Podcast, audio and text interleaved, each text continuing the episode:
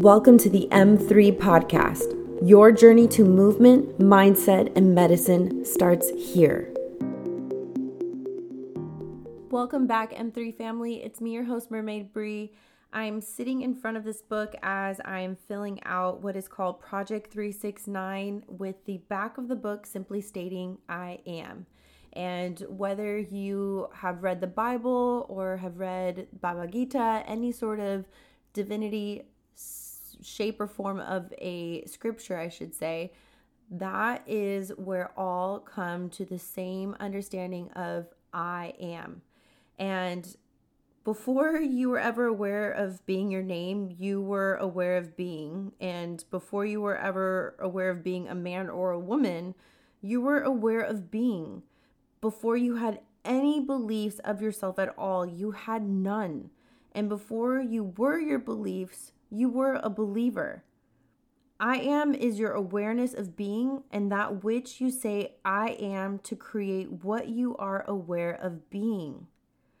I am your pure awareness of being is your unconditioned consciousness. And I explain this in the limitless speech that I gave a few podcast episodes back, talking about how your perception is your reality. So here, everything just is in this world, this space, this universe. When you begin to attach this I am to certain beliefs, it conditions your consciousness, and here, everything just is. Is now defined as according to your beliefs of something different. You attach the I am to it, meaning I am sad, I am grateful, I am courageous, I am afraid, versus the situation just is what it is, and I am is separate from the feelings, the notions, the situations at hand. So that doesn't mean that all of my beliefs or conditions could be limitations, but yet, have you ever noticed that you look at your beliefs in a wrong or a bad way, or maybe in a positive way too? But for it to be unique and for your divine creation and expression of all that is, there is no right or wrong or good or bad in this world. There is only what would you create it to be. And for as long as you're aware of being anything other than your truest essence, I am is your pure conditioned consciousness. And you will see everything as not what it is, but as what you are. And this is why we must create ourselves and our world from within the place of the believer humility, non judgment, love, peace, and harmony, rather than creating ourselves from that outer world, which is place of fear, judgment, comparison, unworthiness, egotistical. So your truest and most divine expression cannot come from outside your truest and most divine self. Now, if you look within and find that there are no limitations, choose now to rise in consciousness so that you can realize that your true nature as the creator and proceed to create your most authentic expression of I am.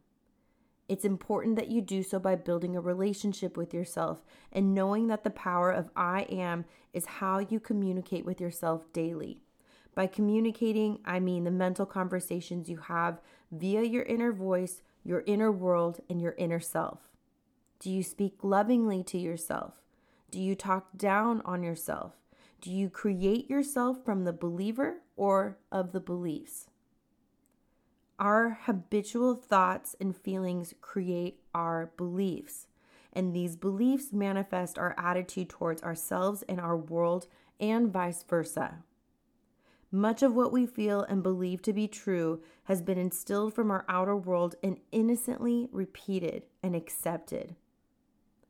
The results of this is what we feel and accept as true of ourselves and our world that gets expressed automatically, whether we like it or not. So, in truth, you are experiencing the life you are living today because the person you have chosen to create and believe you are. Everyone around you is a mere reflection of those beliefs. Since there is no cause outside of I am, you must take responsibility for your current position. Take ownership for all the choices that you've made to who you are in this very present moment.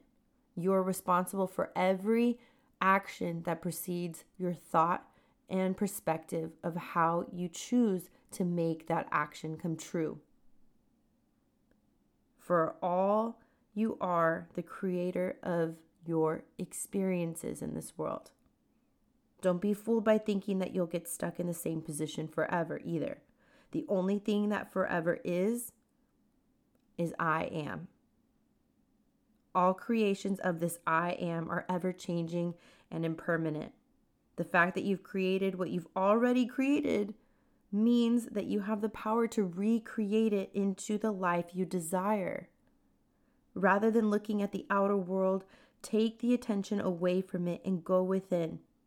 Whether you find I am waiting or you find another version attached to that thought or notion of what I am is supposed to be, the only way to change the mirror is to change the one looking in it. And when I was in Bali, I wrote a very important note to myself that I recognized brought me to tears into something I've never seen before as souls instead of bodies. So, who are we if we saw souls instead of bodies? And I just want to read this to you all as this really hit home for me. So, if we could see souls instead of bodies, what would be beautiful? What is the first thing people would know about you? What would you be most afraid of them seeing? Who would you impress? Who would you love? What would you adjust as you walk past the mirror? What kind of work would you be in? What would your goals be? How would you strive to be better if what you collected in the bank or put on your body or attached next to your name on a business card no longer affected what people saw? Would you spend your time in gyms and stores or in libraries and temples? Who would you let yourself fall in love with? What would you what would your type be? Tall, dark and handsome or my favorites here, creative, kind and self-aware? Whom would you idolize and why? How much would our governing body be fit to lead? Whom would we make famous? Whom would we celebrate? Would we restructure our value systems to prioritize things that bring us true peace and desire, not just better than the norm? What would we do with all that money if we weren't spending it on decorating and changing and convincing everybody else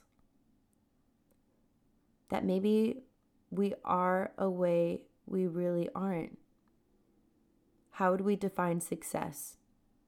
And who gathers the most shit around our souls and their souls for who is transformed the most and shines the brightest?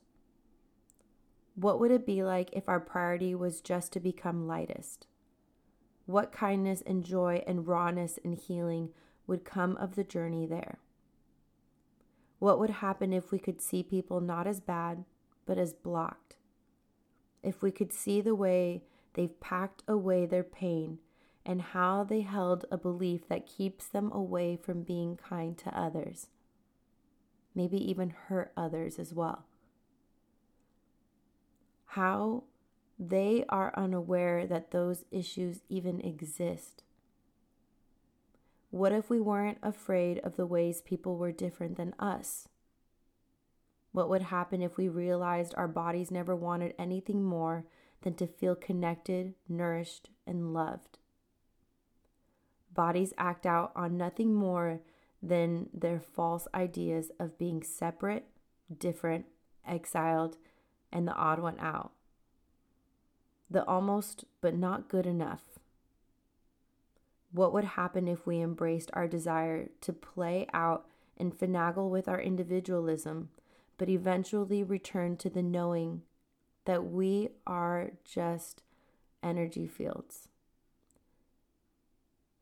And where would we be if we realized that we were all from the same one? What would happen if we realized we really weren't that different at all? I want to leave you with that. As I shared this over the summer at the retreat I hosted, I led a yoga practice where I ended it bawling my eyes out again in this. And I know that other people would see the world so much more differently and see themselves even that much more differently if they saw souls instead of bodies. Thank you for joining me on another episode as we learned and explored all things movement, mindset, and medicine. As always, my goal for each episode of this podcast is to share innovative tools and techniques to help you thrive and find stability with your overall health and personal development, alongside the growth of the world around us. Please share this with someone you know will benefit from this episode, as well as rate and review. This helps us reach more people and provide feedback as to how we can better help each of you. Make sure to check out our community website, www.mermaidmethod.com, to learn more about our upcoming events, eco friendly products, and coaching programs. Now let's make massive waves together.